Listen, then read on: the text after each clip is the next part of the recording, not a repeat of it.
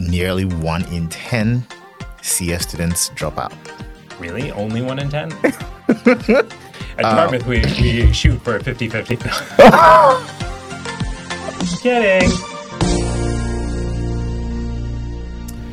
What's up, everybody? Welcome to the Green Code Podcast. Today, we're pretty excited and grateful as well because we have the whole director of the DALI Lab, Tim Tregubov, with us today to have a conversation about life, literally, and, and his tech career, how he's been able to become this amazing man who's influencing a lot of young people and raising a lot of you know tech students and tech entrepreneurs out of the DALI Lab at Dartmouth College. And so this is going to be a very intense conversation, pretty deep, because we're about to talk about a lot of stuff. So get ready for it. Welcome, Tim. Hi, Kwame. How's it going? I'm pretty good. How you been? I'm I've been pretty well, uh, busy, but I'm excited to be here for this inaugural kickoff podcast. I don't know all that stuff you said about the whole me. I, you know, there's a lot of gaps in my memories. Who knows? Well, but, but I'll try to be as, as whole as possible for this uh, cool. for this Cool. intense conversation. Yeah. bring the intensity. Let's go. Okay, let's go. So let's let's start off with maybe your early life. Um, maybe tell tell us a little bit about you, how you you're growing up, and how that sort of influenced where you are right now. Sure. Um, so I grew up in an artistic family. Um, my parents are both artists. They're religious artists. So my dad paints Byzantine icons. My mom embroiders icons. Um, very visual um, art. Um, and my dad's a pastor in the Eastern Orthodox Church. So I grew up living next to a church with a very rich community. Um, our house was kind of the the community center. So there were people in and out, people staying over every every lunchtime. We had a, a sort of a running joke that every lunchtime somebody managed to just stop by right at lunch, like right before lunchtime. So uh, in my family growing up, it was very much like the extended community was really the family community as well. Right. Um, so I, I- I think that was an important bit of uh, of my development, um, sort of figuring that out, balancing that. Um, I hated school as a kid. Why did you hate school? The schools in the town I was in were pretty terrible um, across the board the private, the public. Um, there weren't a lot of options. And I was kind of an anxious kid, I think. Um, surprisingly, I had like social anxiety. Um, surprising given that I grew up in a rich community. And I think it was just a lot of pressure. Uh, um, so in sixth grade, I asked to drop out. Um, so No way. My parents took a little convincing, but um, but I ended up quitting school uh, Sixth grade. sixth grade. Wow. I like to say uh, I dropped out of school. I mean, I homeschooled, um, but loved it. I loved just learning on my own. I I would do like a subject at a time. So it's like world history, and I just read the book in a week, um, do some of the homeworks, whatever, write some. so you papers. said you had a timetable for yourself. You did this. Well, it was technically a correspondence school back slightly before the internet days. So I would mail my work to a teacher. Oh, Struggled a little bit, sort of with, it was very free form also. So, but it was nice in some way. Um, I could do whatever I want. I carved wood. I started a business wood carving. Right. Um, I ran a printing press, um, like a an offset printing press, like all the moving parts and ink and stuff, which is a lot of fun. interesting. Um, so I got to do a lot of sort of extra stuff. I took college courses, uh, took some Dartmouth courses. First class I took was modern Greek. It was the hardest class I've ever taken in my life. Um, algorithms is hard? No. Take modern Greek with Irini. Um, and so the first class, uh, maybe there were 20 people in that first class, uh, dropped to 12 after that first class.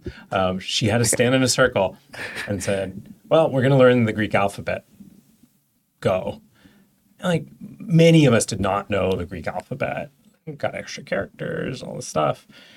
but we played this game where we would go around in a circle and you had to you would say a letter, then I would say your letter and my letter and the next person. And if you messed up, you had to restart. Ooh. And we did that for an hour.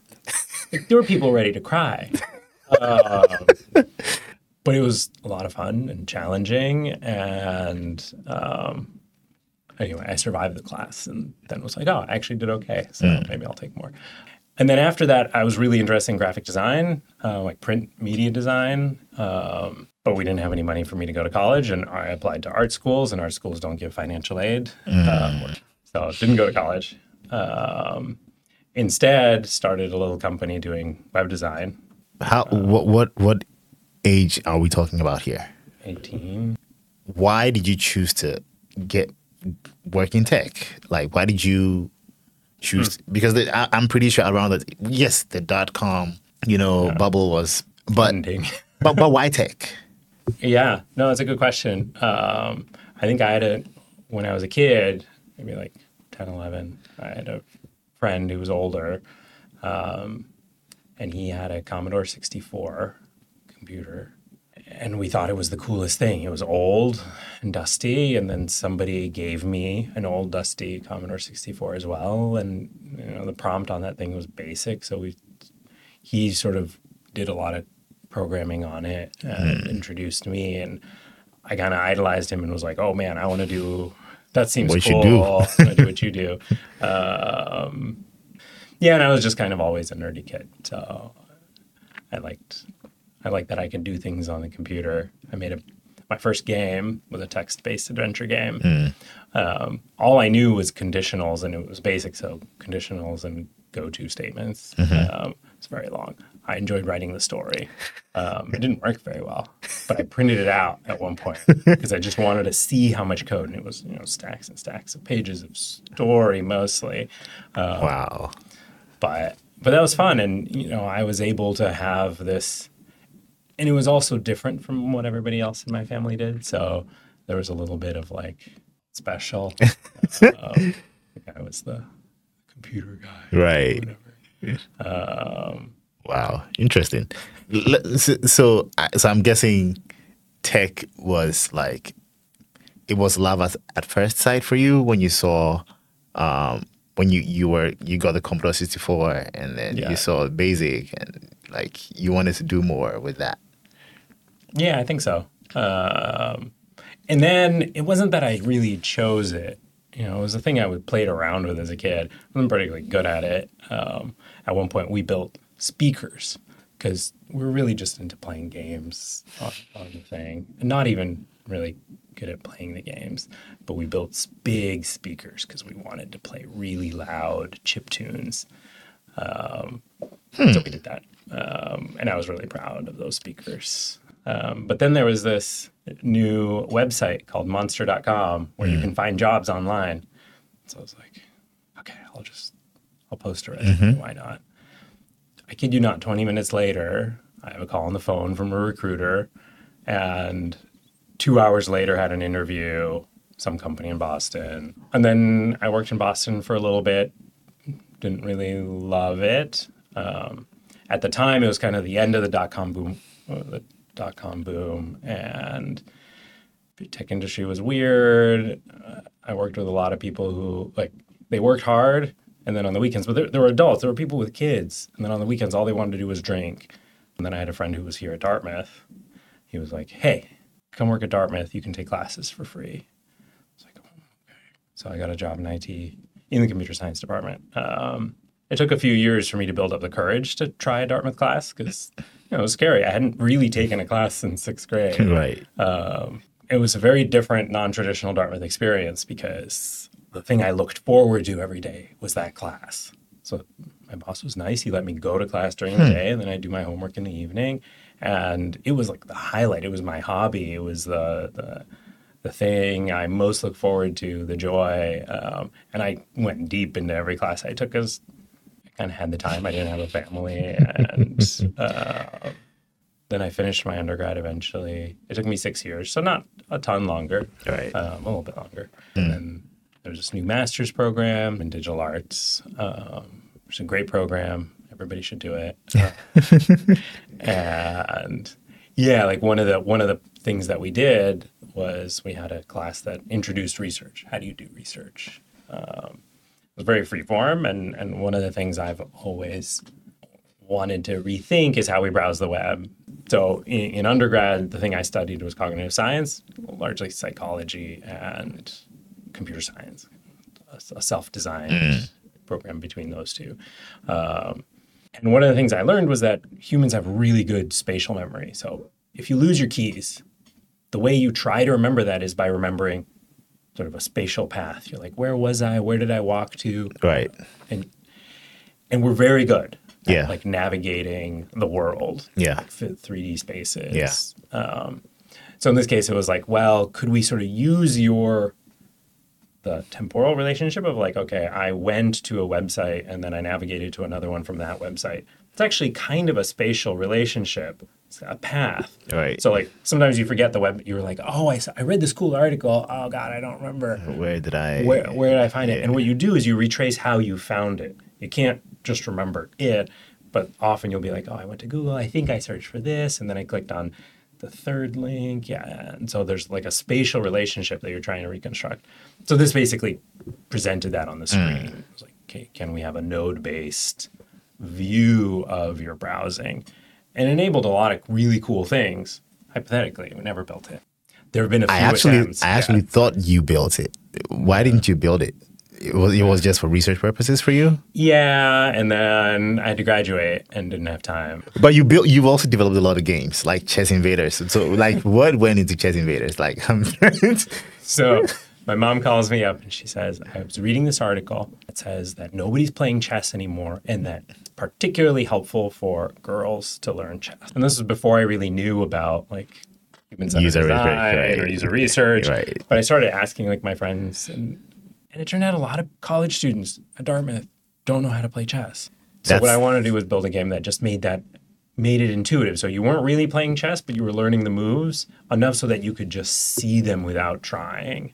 Um, so it was repeating the moves over and over again in a different dynamic. Um, kind of a simple idea. It was taking Space Invaders. So the pawns are like attacking Yeah. you. And you just jump. You, you, there's upgrades, and so you get to play different different pieces with different move structures. Right. So I built this this silly game. It took me a long time. I didn't know anything about uh, game programming, so it took me a year. Um, I reimagined the game like 15 different times. It was a lot of spaghetti code, super ugly. Finally, I, I was kind of dragging my feet, and Lori Loeb, um, who founded the lab with me uh, after that, a few years after that, but um, she was like, "Look, you have to learn how to finish. Like you, you need to. You started this, just ship it, and then you'll you'll have a resolution, and it won't be hanging over your head." Very good advice. Um, so, like one of the biggest advice I now pass on to people. Right. Uh, pieces of advice. Uh, so, so I released it, App Store. Day later, it had ten thousand downloads, um, and that kept up for. Did you do any week. marketing for it? Zero marketing. It Wow. was the number one game in Kazakhstan for I don't know a week, uh, randomly. But that experience of like, wait, I built a thing, and there are real people who are spending real time. Time Like, there are on people there. who spend hours on Right. it, and just knowing that was like all of a sudden, like, I don't want to say I felt powerful, but uh, It felt really good. yeah, oh good. and I think that was one of the st- things in, in my experience leading up to what I'm doing now, which made me realize that I want to share that experience of like I have an idea, like, just, and then you see the impact and you feel that your work was meaningful and that you brought something into existence like that. Bringing into existence, I think, is very important and surprising how many people don't have that experience, like growing up or in college. You know, you do a problem set. That's not the same thing. You you produced an answer. Um, that's not the same thing as as producing something Right. that changes people's lives. That's it. Wow, this is interesting. So we would probably be shifting into a lot about your stuff you've done at, at Dartmouth.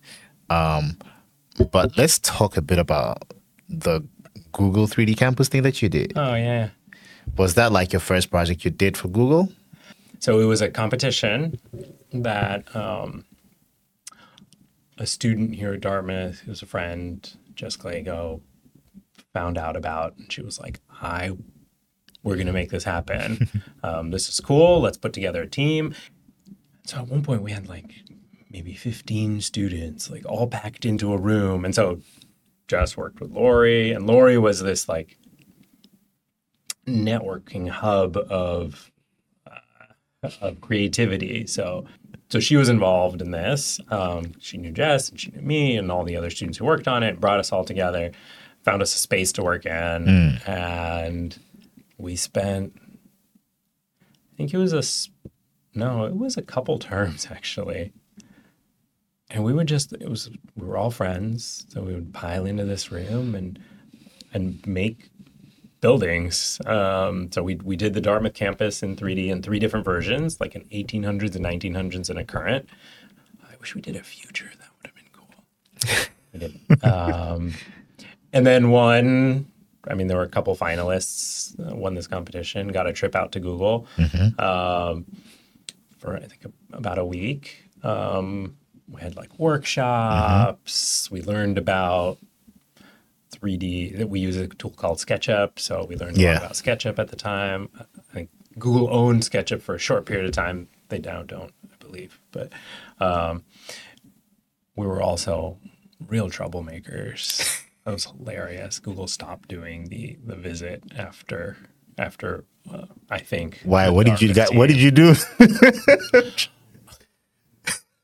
So we just wanted to hang out. So they had all these things planned for us, like uh, itineraries and things like that. And we're on the Google campus, mildly unsupervised. Um, so like we went and rode the bikes. So Google has bikes that you could just take and, and take around campus. So we just got on the bikes. We were gone for like a couple hours, missed a workshop, and then like our, our the person who was in charge In- of us right. really gave gave us a talking to. Me in particular, because you know I was older, I was um, not quite in the same path as the other students. She was like, "That was not a googly thing to do. You need to have a Googler with you at all times while on campus." I just couldn't. Like, I, at the time, I was a little bit of a rebel. I had a mohawk, um, and yeah, so we didn't behave the best. Um, Interesting. we had a thing going where we would we would uh, dare each other to try to come up with some ridiculous pickup line to say to like Sergey or um, to any of like the C-suite that we met. Um, the one we were trying to get each other to say was, "Do you have a map?" Because I just got lost in your eyes Oh, challenging each other to do that. Eventually, a friend of mine did do that to the person who we got in trouble with. And so then she came to me and she was like, "You're really a troublemaker. You're." it was okay. We had, uh, interesting. but um, but after that, the next year, the same competition, they just sent out Xboxes. Uh, Yeah, they didn't want nobody to come there, come and cause trouble anymore. so you seem to have been. You sound very busy. Like like I'm looking back at your life. then, and it looks it looks pretty busy. yeah. How much time did you have for yourself? Not much. Um, so something to know about me is that I was diagnosed with ADD as an adult, um, and at some point I can just talk about that whole experience and like what we talked about. It was a fascinating, uh, fascinating experience. Um, just kind of learning about myself and how I see the world, and that you know maybe there are deficits there. Um, but the reason I started seeking it out was because I was kind of creating situations for myself that were overly stressful, um, like taking too much on and only being able to work on stuff under pressure. Um, when juggling too many things, um, and that turns out to be kind of a symptom of like an, a dopamine problem. Like I need to feel The pressure to do pressured something. to do it, um, especially when I'm doing something that's not particularly interesting. If it's interesting, and, and that's something uh, uh, people with ADD often have, like a hyper focus on things that are interesting, and then no ability to focus on things that aren't. And I've had that throughout my life, and it was good to learn finally how to think about it. Um, I am not as good as most people at organizing and multitasking and doing stuff. I kind of run from fire to fire, um, which is not not productive. Um, but but I have fun, um, and I miss being a student.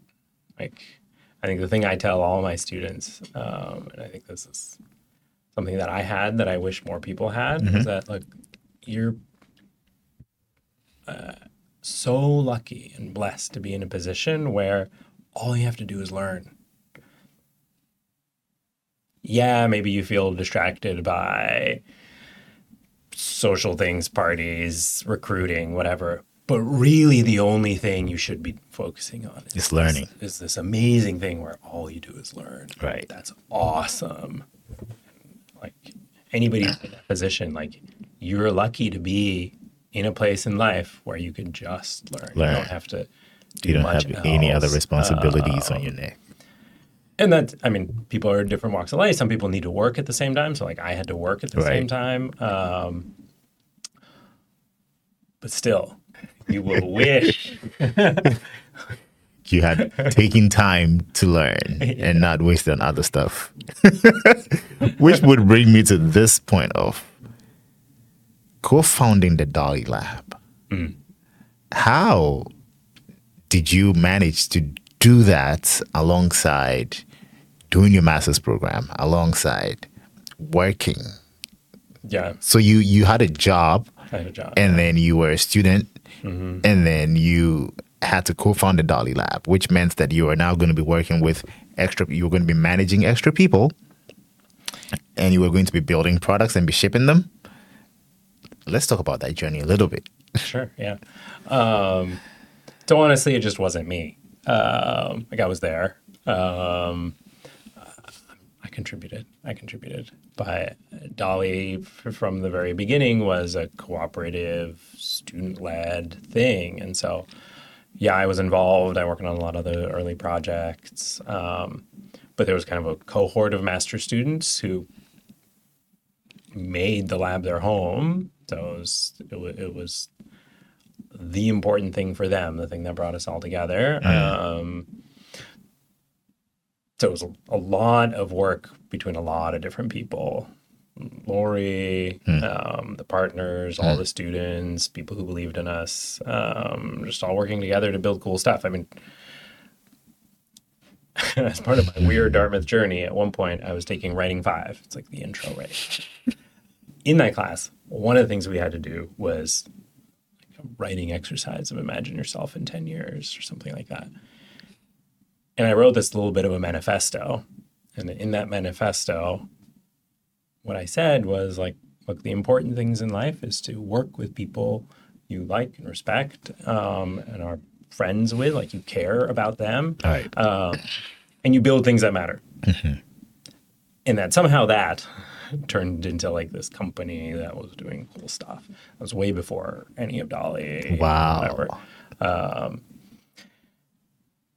and then that sort of happened. So when like Lori and I talk about DALI being like a dream come true, mm, like literally, it was just like an exercise that I had gone through. Right. Like imagine this cool thing. Right. Um, and I just wanted to share that experience of you work on something, you build something, and you work with your friends. Um, at the time, uh, actually, still, I had this core group of friends. We called ourselves CS Fam. We were all CS majors, well, related um, CS majors, and and yeah, we're still friends to this day because we did 3D Campus together. Um, we worked on a bunch of different projects classes together. Um, Greenlight Dartmouth we did together. So there were just a bunch of projects that we worked on. Right. And you make the best friends when you work together. Exactly. Um, shoulder to shoulder, you Sleep in the lab together. right, exactly. you review each other's work. Yeah, yeah. You see each other at sort of the most vulnerable when you're like, oh, I don't know what I'm doing. I'm stuck. Can you help? Or and you share the the fun moments of like it, it worked. It worked. Yeah. Yeah, and even though we're sort of geographically dispersed, like most of them are in the Boston area, we see each other all the time, and um, they're like my people. Um, and so I just was like, this is an important thing that I don't think enough people get. Um, not enough people do projects classes. And projects classes are maybe usually not enough. Like the the two big ones that we did were multiple terms. So there, there wasn't an end really. I mean, we won the competition, or Greenlight turned into a company. So the, and there were there were, there were end points, but there were long term projects. Right. Um, that's completely different. like you have to you have to get along with somebody through. You don't just get to say, "Hey, I got a Hey, grade. I'm Right. done." Right. Uh, right. I, I get to move on. I don't ever want to see you again. uh, like, oh yeah, next week. Yep. Okay, back at it. Interesting. So then I'm guessing this is sort of what um, inspired the way you do stuff at DALI Lab with the students and everything. Yeah, yeah. Because in in, I think what we found is you give people chances to learn. Um, you invest it. So, at one point a couple of years ago, um, we had a program manager, Erica Lobel, who was like, "We need to have some values. We need to think about what's important to us." So we went through this process. We talked to students. We talked to each other. And we had a, a few different uh, structured activities that we did, thinking about like what what's important, and we came up with a set of values, which I look at very often because they're really great for living life, honestly. Um, but one of the values is invest in each other, um, and that's something that I often talk to students about, especially in classes where you know, you're working with other people and we're all trying to be very efficient. And it turns out that you know maybe I don't know how to do something and you do. So in in the scope of a two week project, the easiest thing for you to do is just do it. I won't learn, and you'll be frustrated that you did all the work for the project. But at the end of the day, you got that grade And that's it. you're out.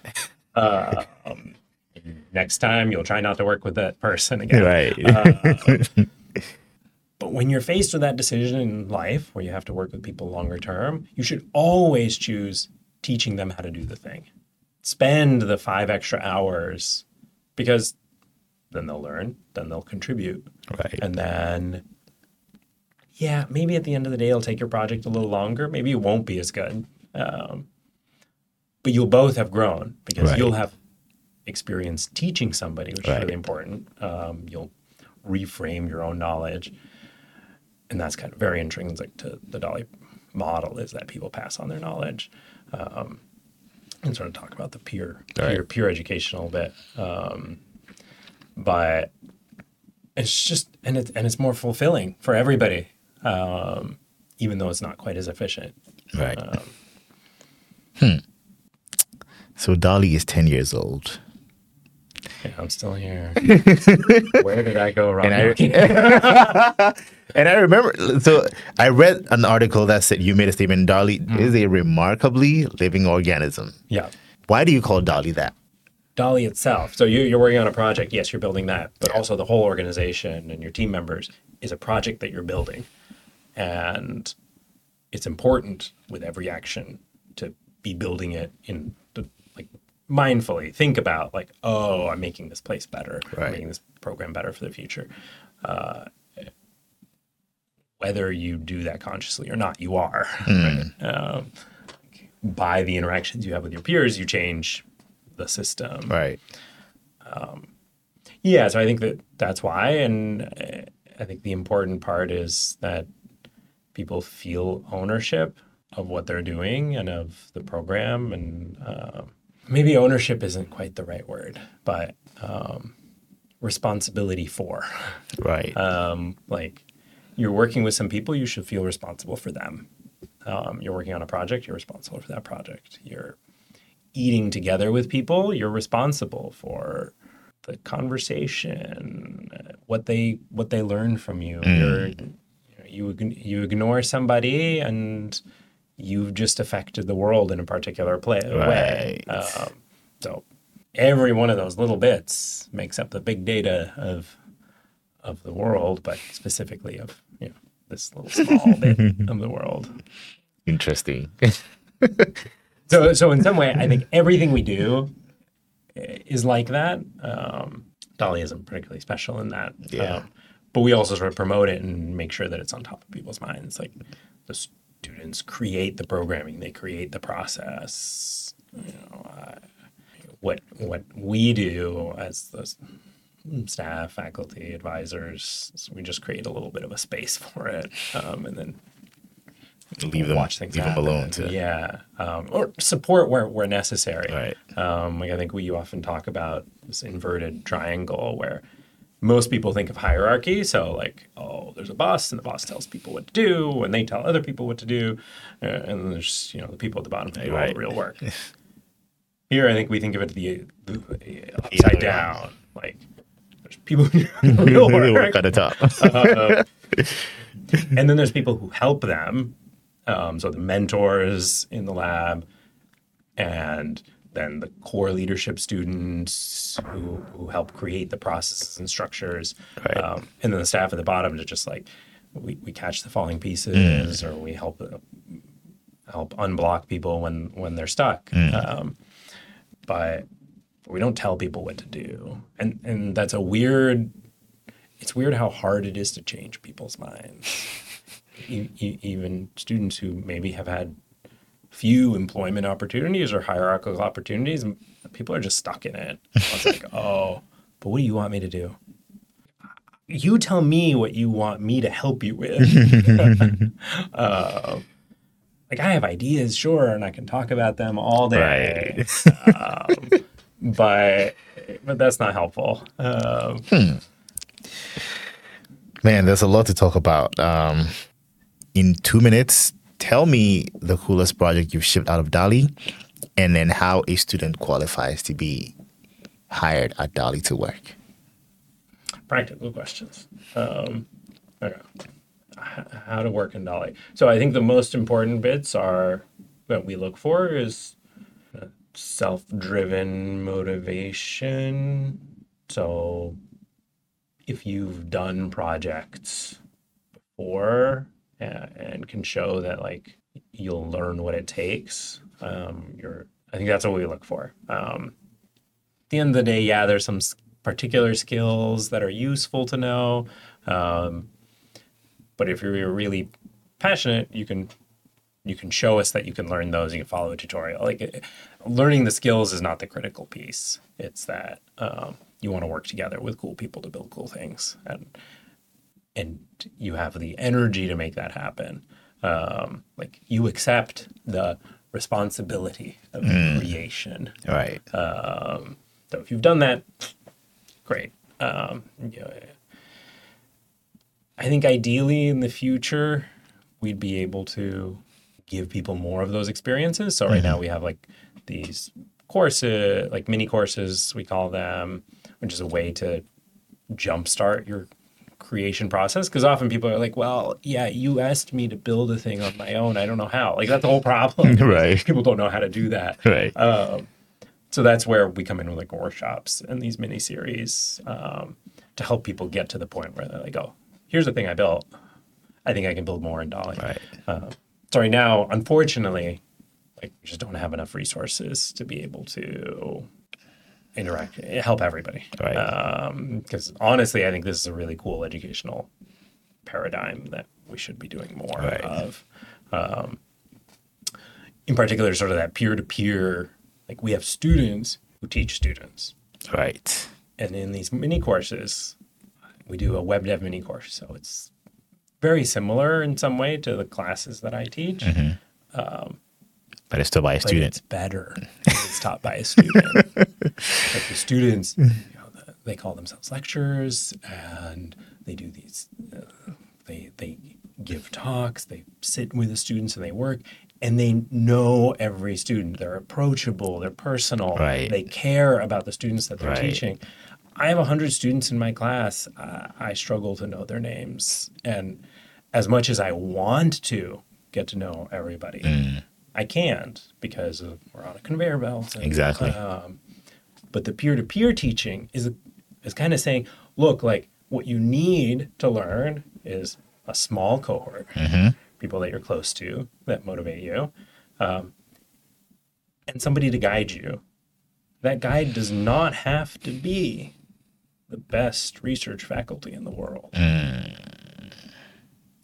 They need to get teaching. They need to get what the where the students are at and help them. And that's the important part in teaching.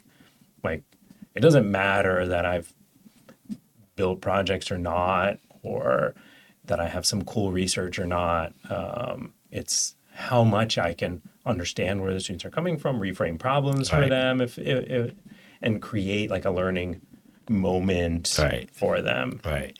And the students are great doing that with each other. Unbelievable. um, and they love it. So the students who are teaching, like they're like all so excited Right. because they're valued. They're they they get to see. So for me, uh, a small tangent. Now seven years ago was my first class that I taught. I did not think teaching was going to be for me. Um, I was terrified. I had spent like three months creating a syllabus from scratch. I did not know what I was doing. Um, Hani Farid, who's kind of my mentor at the time, was like, "Hey, why don't you teach a class?" Like,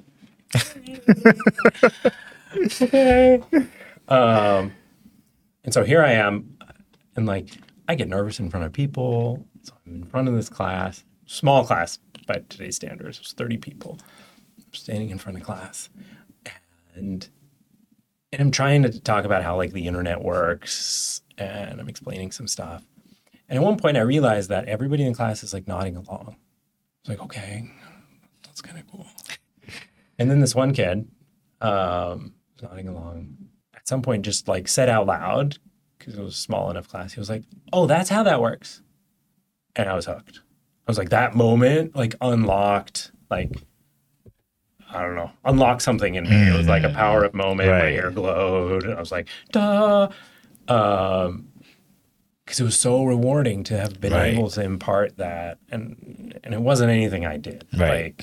Like, uh, in particular, like I, I was nervous. I was talking really fast. Um, so, um, but it got me hooked, and I think what we do in DALI is promote that peer learning, teaching, learning moment where you it's part of every one of ours mission hmm. to teach the, the next generation, even if it's the same generation. Right. Um, anyway, so that's kind of an aside on on I think what what's really powerful um, about how the whole thing works, and people come in and they learn, then they do, and then they teach. Um, I mean, the coolest project that you Oh, the shipped. coolest project. Uh-huh. Yeah, yeah. No, I think we're working on the coolest project right now. Uh, so we haven't shipped it yet. Oh, Uh, it's an ongoing project. Uh, actually, there are two. Um I will talk to you about my two favorite projects. um, so one is this augmented. It's a long title. Augmented reality difficult airway intubation simulator. The the basic premise is that, and we've all seen this in like medical TV shows where patients brought in, they can't breathe, and the first thing that happens is a tube is put down their throat that process called intubation is actually very difficult. So in the TV shows, it's like, oh, 10 You seconds is done, and then the over real drama happens. Turns out that moment is real drama. And so we have, we're working with the emergency department and with a few attendings and a resident um, who came to the lab and pitched this idea. And they each told a story of how they lost a patient because of some missing preparatory step. They didn't quite know how to handle a particular situation because they weren't trained in it. And so, what they want is a tool that enables kind of lightweight, uh, not expensive um, learning um, for a lot of these difficult scenarios. Um, so, we're trying to make this a much simpler system, which is low cost, in a headset. Potent- there's multiple phases to it. It's vocal, but also potentially in a headset that presents you with all these different scenarios and guides you through learning them. it's going to be super impactful. And just knowing that, like the people we're working with, how much they care about saving, Right. saving patients' Right. lives, and this kind of missing training, Mm. um, amazing, amazing. The most complicated project we've ever worked on. we're probably going to be working on it for years. Uh, I love it. Um, the other project um, is also a VR project. I'm not saying that VR projects are inherently cooler. Um, not at all. We've done uh, very impactful. Isn't web he saying projects. that? I guess. No, I'm not, not okay, you're not. But this one uh, has a special place in my heart. We've been working on it for maybe five years now. Um, it's called Anavision. The idea behind it started with a student, Sam Gockman, who came to us with this idea of what if you could see like a tarsier? And a tarsier is a, the smallest primate in the world. It's like a couple inches tall. And it has a couple of very particular features. It has giant eyes. Each one of its eyes is bigger than its brain. So if you see it, they're very cute. They're little, they have big, big eyes. Uh, so what if you could sort of understand the life of the animal, see the world as they do, experience the world as they do? And VR seems perfect at that. Um, originally, he wanted us to build these cool lenses. He would like put this helmet on with these lenses. Um, we convinced him that that was hard and VR was easier. Right. And here we are five years later, still working Still on it. working on it. Um, but we've expanded it. So it's not just the tarsier, even though they're an amazing animal. It's also bees and snakes and with all sorts of different perceptual systems. And there was a book recently that came out um, called An Immense World by Ed Yong. And the book basically goes through trying to understand the life of an animal who does not, a, non human animal that does not see the world the way we do either they don't see daylight, they don't care about daylight. We love daylight, hate everything else. Feel scared in the dark, Right. or um, or who don't see it all and smell the world and build like scent maps of the world. Like, what would that be like if you had a visuospatial understanding of smell? Like, I can walk to the kitchen because I know the scent path there right. That's really cool. Um, but different, very different from our perspective. And in some way, we struggle with understanding each other's perspective, Exactly. um, like another human's perspective of how they see the world.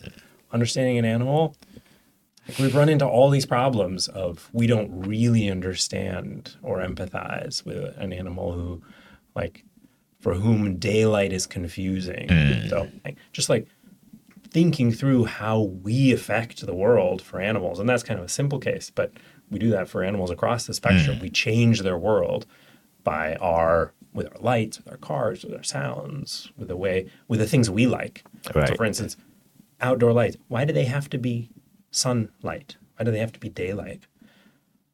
Because we like daylight. If we made them red, a whole bunch of animals would be way happier.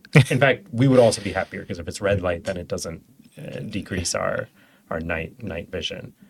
But red light is creepy. It's like it doesn't look good. Um, but if we switched all our outdoor lighting to red, birds would be be happier, bats would be happier, bugs would be happier.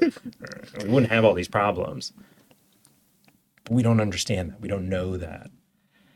And so the idea here is how let's create a VR experience where people can try out all of these things and learn what an animal's life is maybe more like. Um, and then we can empathize. We can like, Right. Oh, I get it. When there's a boat in the ocean and I'm a whale, I can't do anything. I can't hear anybody. Um, that sucks. Um, let, let's try to show that. Um, so that project will very soon have a huge impact on the world. I'm looking forward to it. Now you you you've whet my appetite. Like I really like I want to see th- this product done and shipped, man.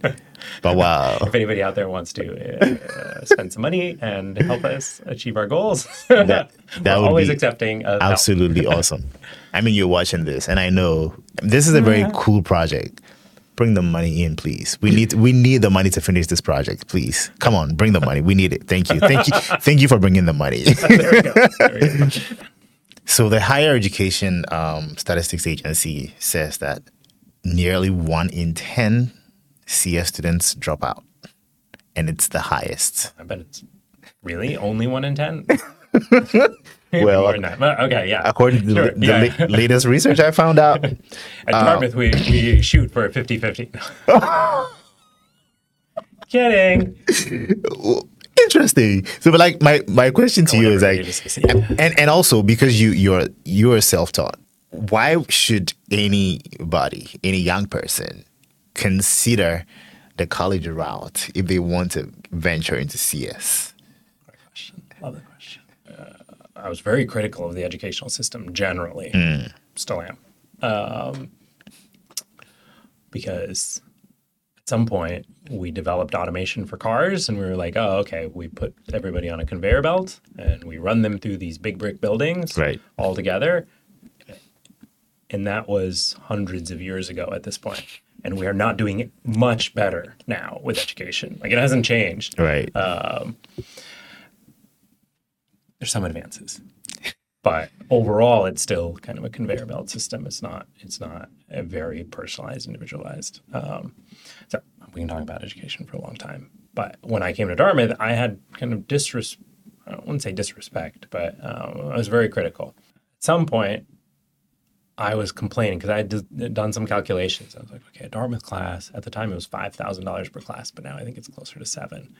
Um, so like I divided by class hour and it was like, it's like $200 a class hour. This is not worth $200. this professor like giving a, a lecture right now, this lecture is not worth $200. and one, I was absolutely right. But I had a friend who was like, that's not what you're paying for.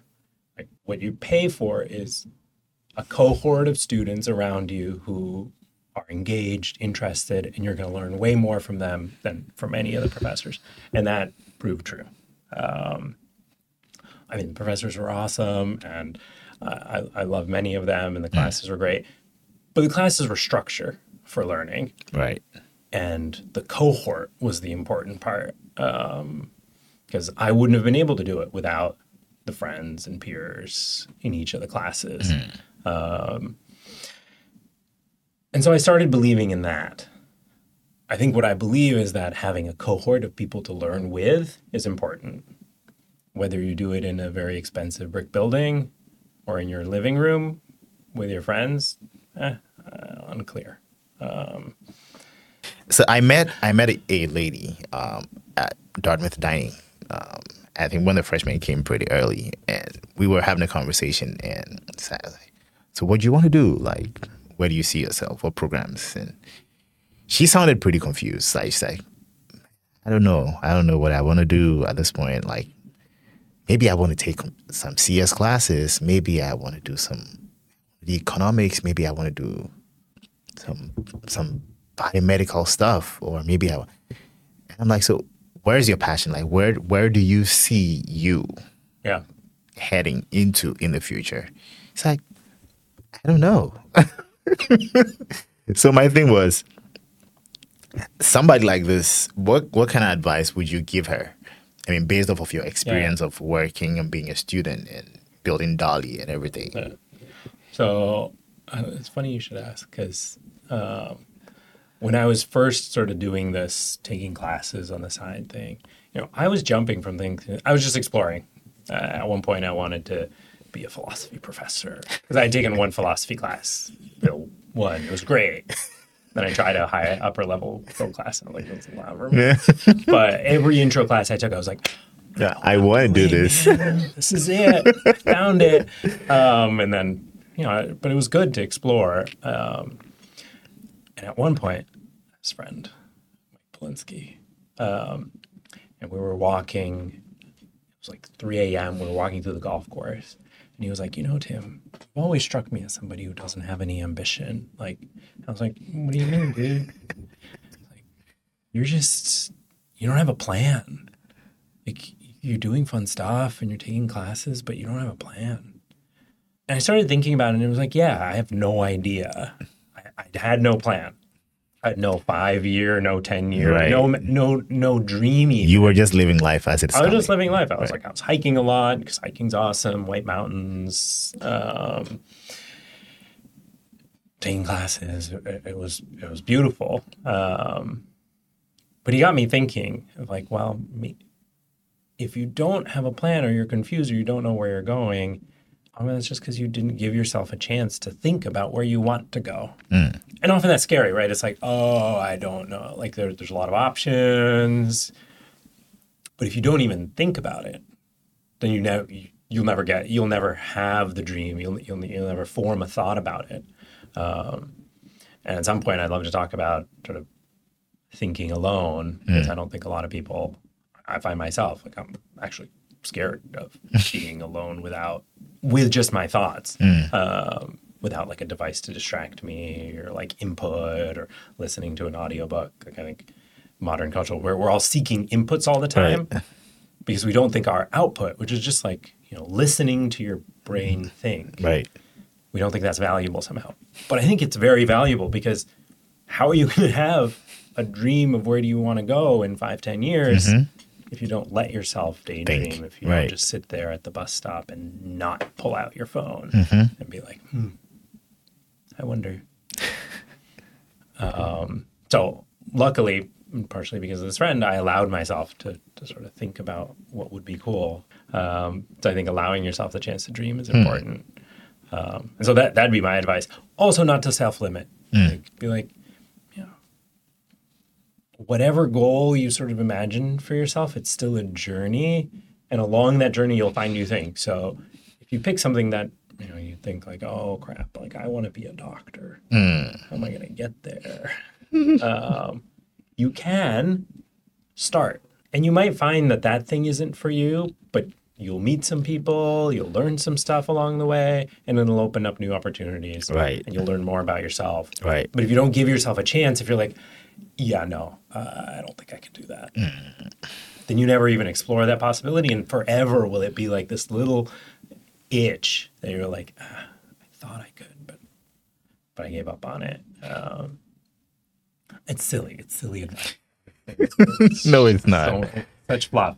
Um, but but it, but weirdly, I think it's important to, to to just daydream and then take steps in whatever direction you want. right. Um, as long as you take a step, you'll learn something, you'll move, and you're not just sitting still. Sitting still is bad. just to round up your last words to um, students, to young people who are doing the listening, um, who are watching and and they see because we've touched on a lot of things about your life and and this this tech journey that you're on. I mean, they they want to they also they want to start a journey in tech. What would you tell them? What would be like the one thing that you would tell a young person, let's just say a 13 or 14 year old who is finding tech interesting? I think my biggest piece of advice is just find something that you care about. Um, if you care about a problem, you'll figure it out. You'll figure out how to solve it. You'll figure out how to build it. You'll be persistent, and it'll innate. It'll you'll bring your passion, creativity, and all of those things. It'll bring that. It'll bring those out in you and enable you to do that. But you have to care and start. So if if if you want to build a silly little chess game, eh, just start somewhere. Right. Um, try coming up with an idea for the chess game, whatever. Um, Th- those are the important bits. Um, I don't think I have anything more more specific. Um, get together with friends. Try to do something cool with friends. I was realizing this recently, and this is a this is a new thought process that I'm that I'm having. When I was a kid, I had friends that, and this actually comes up in this book too. Um, when I was a kid, I had friends that we would kind of do everything with. Like, if I was, I wanted to build a fort, what, whatever it was. It's just like you call them up and you hang out, and Right. like your default person to do Right. stuff with. Um, in this book they mention that that's not true anymore for kids. That kids are having less and fewer friendships and more acquaintances. So they go to school and they're acquaintances with everybody. So like they're playing like some sort of social game, like Yeah. uh, they're sharing what they're doing with each other, but they don't do things with each other at the same way that I We used to I do it. in the- think we used to do. Interesting. Um, that's a little scary. That like the distraction of a device of uh, sharing to the world rather than like doing with with others. Um, that's kind of a significant change, and you know, I, I don't want to say that there's only one way to interact or anything like this. I think that there are wonderful ways where people find supportive communities online for for traumas or whatnot. I, I think those are important moments. Um, but I think human human do stuff together and, and, and be open and honest and invest in each other and all those things. Um, yeah, look up the DALI values online and follow those, and you'll be a good person and also get to build stuff. Uh, maybe um, yeah, that's a little silly, but um, and a little bit of a tangent. But something interesting that I've been thinking about because I don't have friends like that anymore. Like I'm doing a house project, I don't have a default friend to be like, "Hey, can you help me hold up this board and nail Right. it in?" Like there are friends I could reach out to, but I don't, and, and so I just struggle through it on my own or do it with my wife. But um, but that's weird. It's lonely, uh, even though like I, I believe in having those things and I'm trying. Do you think it's, think it's, it's just- a, it's it's a part of growing up? Like, so you, you've grown up and you're, you're like everybody's life has evolved into something else. And for instance, now you're not living in Boston anymore. Like, you're in, you Yeah, right? And people that you, I mean, if they were closer, you could have done things together with, or that Yeah. when you, or is it that when you grow up, you need to, you need to sort of have new friends that would replace who you used to have back in the day, like, like, like functional friends. Sure, I think that's true. Like you grow apart, or you're closer, together with other people. But I think eh, by and large, as a society, we're having fewer of those kinds of friendships. Mm-hmm. Um, yeah, I, I think it's just becoming more prevalent and more normal uh, that are we just yeah the, there's fewer real in-person hangouts where it's just like let's just spend time together sit around a fire or like i have some chores to do. You want to come over? Like nobody does that because oh we're all very busy and we're all doing Right. stuff and, and and we're all busy sort of sharing these kind of select moments of our lives with our friends and being like i'm doing such cool stuff. Check out my insta. But when it comes down to it it's like no no just come over and hang out. Like who cares about that other stuff? Um, so that that's something that i'm sort of struggling through Right. trying to figure out like how do we bring value back to slowing down doing more things together or having that kind of default like hey knock on the door of your friend and be like hey what are you up to? Nobody does that. Nobody goes over to each other's houses like that. Um, maybe that's a new england thing but I, I I- i don't think i think i think that's something everybody yearns for but nobody really has um, those kind of like really close community connections We need to have a conversation about about this. Um, yeah yeah we do because I have a lot of I have a lot of other questions, but we need to round up, man. This this has been a very nice time I told you it was going to be an intense conversation. Like, yeah, we we've had to talk about a lot of things, and thank you for making time, man. You, yeah, you're you a pretty busy talking. person, and Yeah. thank you for sharing a part of your life with us, and thank you for no i, I always Giving- love hanging out with you um, students, young people, hope. Get them to know that. sorry i just talked all the time, Listen. the time But man, the DALI Lab is shipping amazing stuff. I mean, you heard about the two cool projects that are about to they're all go out the all world. You know, like we've DALI has shipped a bunch of amazing projects. You know, but be on the lookout for these two. They're coming out pretty soon. But yeah, thank you for watching. Catch you again in the next one. Peace out.